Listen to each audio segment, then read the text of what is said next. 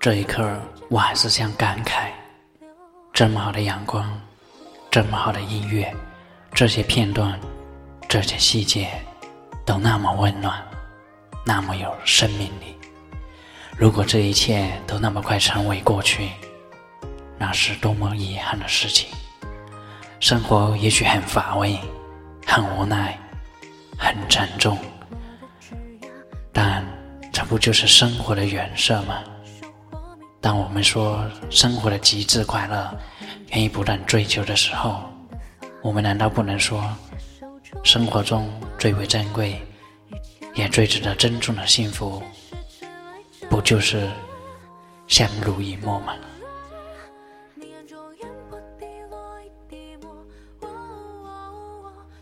说。